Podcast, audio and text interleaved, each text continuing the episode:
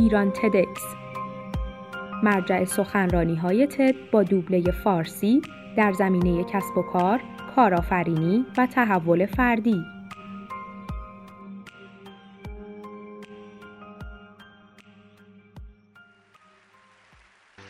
من سالهای اخیر رو صرف حل دو معما کردم. اینکه چرا میزان بهرهوری در تمام شرکت هایی که در اونا کار کردم انقدر معیوس کننده بوده. من با بیش از 500 شرکت کار کردم. و در این شرکت ها همه چیز مطابق با پیشرفت های فناوری بوده. کامپیوتر، آیتی، ارتباطات، ارتباطات تصویری، اینترنت. و معمای شماره دو چرا میزان دل دادن به کار انقدر پایینه؟ چرا افراد انقدر احساس بیچاره کنن و فعالانه به دنبال غیر فعال بودنن؟ حتی همکارانشونم غیر فعال می‌کنن و علیه منافع شرکتشون عمل می‌کنن. اونم با وجود تمام برنامه های تشویقی و جشن ها و ابتکار عمل های مختلف و برنامه های توسعه مدیریتی برای تربیت مدیران که برای انگیزه بخشی بهتر به کارکنان اتفاق میافته. اولش فکر می‌کردم مثلا اول مرغ بوده یا تخم مرغه؟ به خاطر اینکه کارکنان کمتر دل به کار میدن بهرهوری کمتری دارن. یا برعکس به خاطر اینکه بهرهوری کمی دارن فشار بیشتری روشون می‌ذاریم و کمتر دل به کار میدن. ولی همونطور که داشتیم تحلیلامون رو انجام می‌دادیم متوجه شدیم که این دو مسئله ریشه در یک عامل مشترک دارن که در واقع به ستونهای اساسی مدیریتی مربوط میشه. شیوه های سازماندهی ما بر اساس دو اصل انجام میشه. اصل سخت ساختارها، فرایندها، سیستمها، آمارها و اصل نرم احساسات، عواطف، ارتباطات بین کارکنان، خصیصه ها، شخصیت ها و غیره. هر وقت که شرکت به تجدید سازماندهی، تجدید ساختار، تجدید مهندسی یا انجام یک برنامه تحول فرهنگی می‌پردازه از این دو اصل استفاده می‌کنه. خب ما سعی کردیم که دوباره تعریفشون کنیم با هم ترکیبشون کنیم. ولی مسئله اصلی و پاسخ این دو معمایی که گفتم اینه که اصول تاریخ گذشته هستند. هرچه در کتاب های کسب و کار می‌خونید یا بر اصل اول بنا شده یا بر اصل دوم یا ترکیبی از اونا هر دوشون تاریخ گذشته است استفاده از این شیوه ها با توجه به پیچیدگی های جدیدی که در کارهای امروزی به وجود اومده چه جایگاه و چه عمل کردی داره؟ اصل سخت عملا اینه که شما از استراتژی، مختزیات، ساختارها، فرایندها، سیستمها، شاخص کلیدی کارایی، کارت های امتیاز، کمیته ها، دفاتر، مراکز، خوشه ها یا هر چیز دیگه کار را شروع می‌کنید. البته معیارها و انگیزه ها و کمیته ها و دفاتر میاندستی و خطوط اتصال سیستم ها رو یادم رفت بگم. اتفاقی که میافته اینه. در سمت چپ پیچیدگی های بیشتر رو داریم. پیچیدگی های جدید کسب و کار. نیازهای ما کیفیت، هزینه، اتکاپذیری و سرعته. و هر بار که نیازهای جدید ایجاد میشه ما از همون شیوه استفاده می‌کنیم و از سیستم های ساختاری فراوری شده امتحان شده استفاده می‌کنیم تا با پیچیدگی های جدید کسب و کار روبرو بشیم. شیوه سخت در سازماندهی ما فقط پیچیدگی ایجاد می‌کنه. بیایید یه مثال بزنیم. یک شرکت خودروسازی که بخش مهندسیش یک ماتریس پنج بعدیه اگر هر کدوم از سلول های ماتریس رو باز کنید 20 ماتریس 20 بعدی دیگه توش پیدا می‌کنید.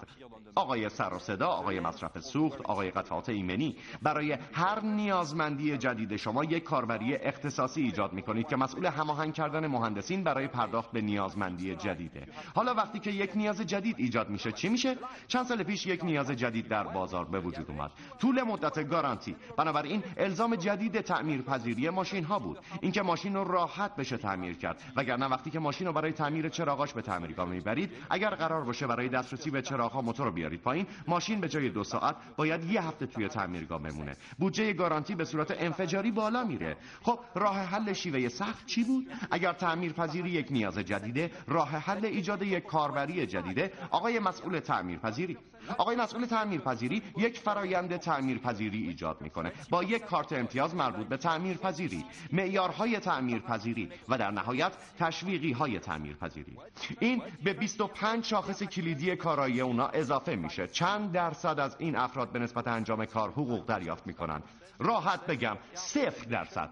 ولی برای این تاثیر صفر درصدی چه کارهایی شده؟ مسئول تعمیر پذیری فرایند کارت امتیاز ارزیابی هماهنگی با 25 مسئول هماهنگی دیگه تا به تاثیر صفر درصدی برسی. در برابر پیچیدگی های جدید کاری تنها راه حل کشیدن جدول و خطوط گزارشی نیست. راه حل اساسا اثر متقابله. اینکه بخش های مختلف چطور کنار هم کار کنن ارتباطات تعاملات محل تلاقی رشته های عصبی اینا نقش اسکلت این بدنه رو ندارن بلکه سیستم های عصبی تطابق پذیر و هوشمندن. می‌دونید میشه اسمشو گذاشت همکاری. هر وقت که افراد با هم همکاری بکنن از منابع کمتری استفاده می‌کنن. در همه چیز. مسئله تعمیر پذیری با مسئله همکاری ارتباط مستقیم داره. وقتی که ماشین رو طراحی می‌کنید لطفا نیاز کسانی که قرار ماشین رو توی تعمیرگاه های خدمات پس از فروش تعمیر کنند در نظر بگیرید. وقتی که همکاری نکنیم به زمان بیشتر تجهیزات بیشتر سیستم های بیشتر و تیم های بیشتر نیاز داریم. می‌دونید وقتی که بخش خرید تدارکات و تولید با هم همکاری نکنن نیاز به سهام بیشتر دفتر دارایی های بیشتر و سرمایه کاری بیشتر داریم. کی پول اینا رو میده؟ سهامدارا مشتریا نه اونا زیر بار نمیرن. خب کی میمونه؟ کارکنان. کسانی که مجبورن نبود همکاری رو با تلاش های شخصی شدید خودشون جبران کنند استرس خستگی فشار حوادث کاری. معلومه که دل به کار نمیدن شیوه های سخت و نرم چطور سعی می‌کنن همکاری رو رواج بدن؟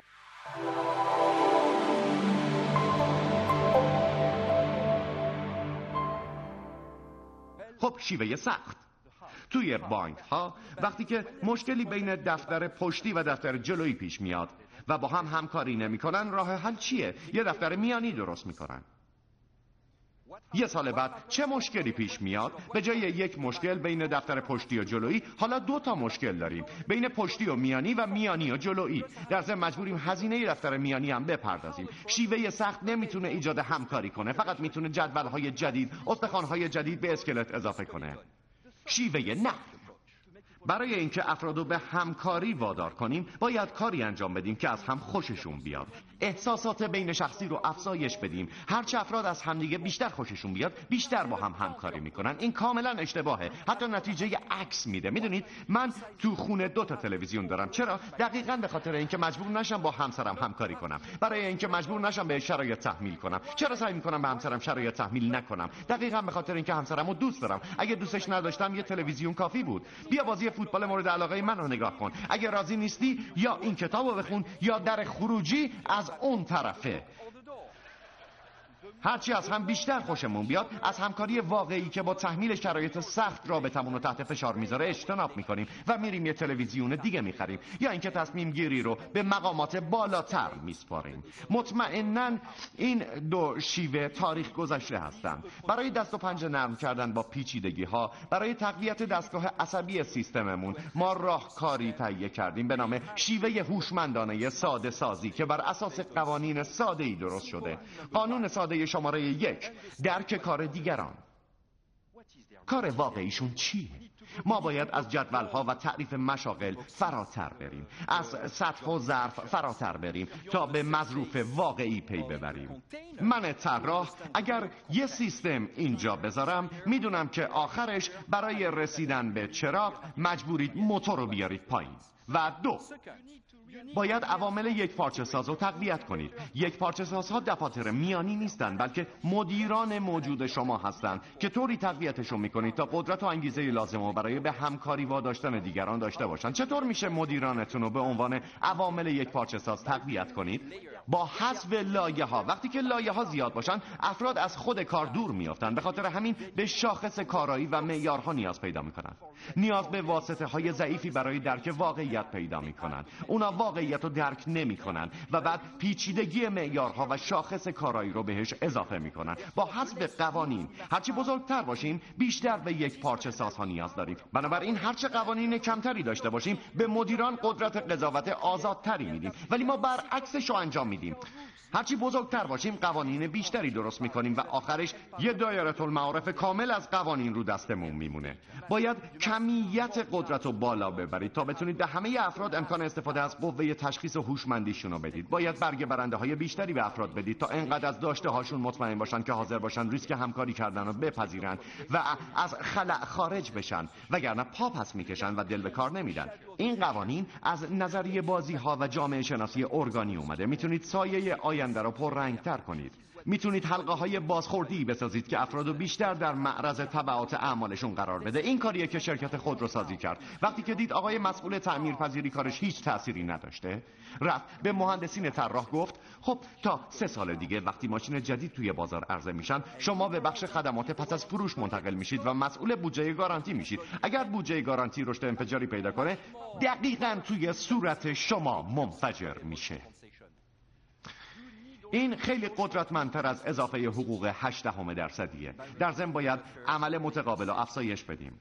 اونم با حذف سپرها سپرهایی که افراد رو در حوزه کاری خودکفا می‌کنن. وقتی که این سپرها رو حذف کنید شما دماغ منو می‌گیری من گوش شما رو می‌گیرم و همکاری می‌کنیم. تلویزیون دومی رو حذف کنید از این تلویزیون دومی ها زیاد سر کار هست. اونا هیچ ارزشی ایجاد نمی‌کنن و فقط باعث ایجاد خودکفایی مخرب کار کنن میشن. باید کسانی رو که همکاری می‌کنن تشویق کنید و کسانی رو که همکاری نمی‌کنن تنبیه کنید. یکی از مدیرعامل شرکت ها یه راه حل عالی برای این کار داره. میگه تنبیه برای عدم موفقیت نیست. برای کمک نکردن یا کمک نخواستنه این همه چیز رو عوض می‌کنه. ناگهان به نفع من میشه که در مورد نقاط ضعف واقعیم و تشخیص های واقعیم شفافیت نشون بدم. به خاطر اینکه اگه موفق نباشم مورد مؤاخذه قرار نمی‌گیرم ولی اگه به دیگران کمک نکنم یا از دیگران کمک نخوام مؤاخذه میشم. وقتی این کارو می‌کنی تاثیرات زیادی در طراحی سازمانی شما خواهد داشت. دیگه جدول خطوط نقطه چین و خطوط کامل و غیره نمی‌کشید. به تعامل اونا نگاه می‌کنید. تأثیرات خیلی زیادی در سیاست های پولی ما یا بر شیوه های مدیریتی منابع انسانیمون می‌ذاره. وقتی این کارو بکنید می‌تونید پیچیدگی ها رو مدیریت کنید. پیچیدگی های جدید کاری. بدون اینکه کار پیچیده بشه حل میشن ارزش بیشتری رو با هزینه کمتری تولید می‌کنید. به طور همزمان میزان کارایی و رضایت افراد رو بالا می‌برید. به خاطر اینکه چیزی رو که باعث خدشه دار کردن هر دوشون میشه از میان برداشتید. پیچیدگی. این نبرد شما به عنوان مدیران کسب و کاره نبرد واقعی علیه رقبا نیست. این مسخره است. کی ما به رقیب نیاز داریم که باهاش مبارزه کنیم؟ نبرد واقعی علیه خودمونه علیه بروکراسی خودمون پیچیدگی های خودمون. و فقط شما می‌تونید باهاش بجنگید و بهش غلبه کنید. ممنونم.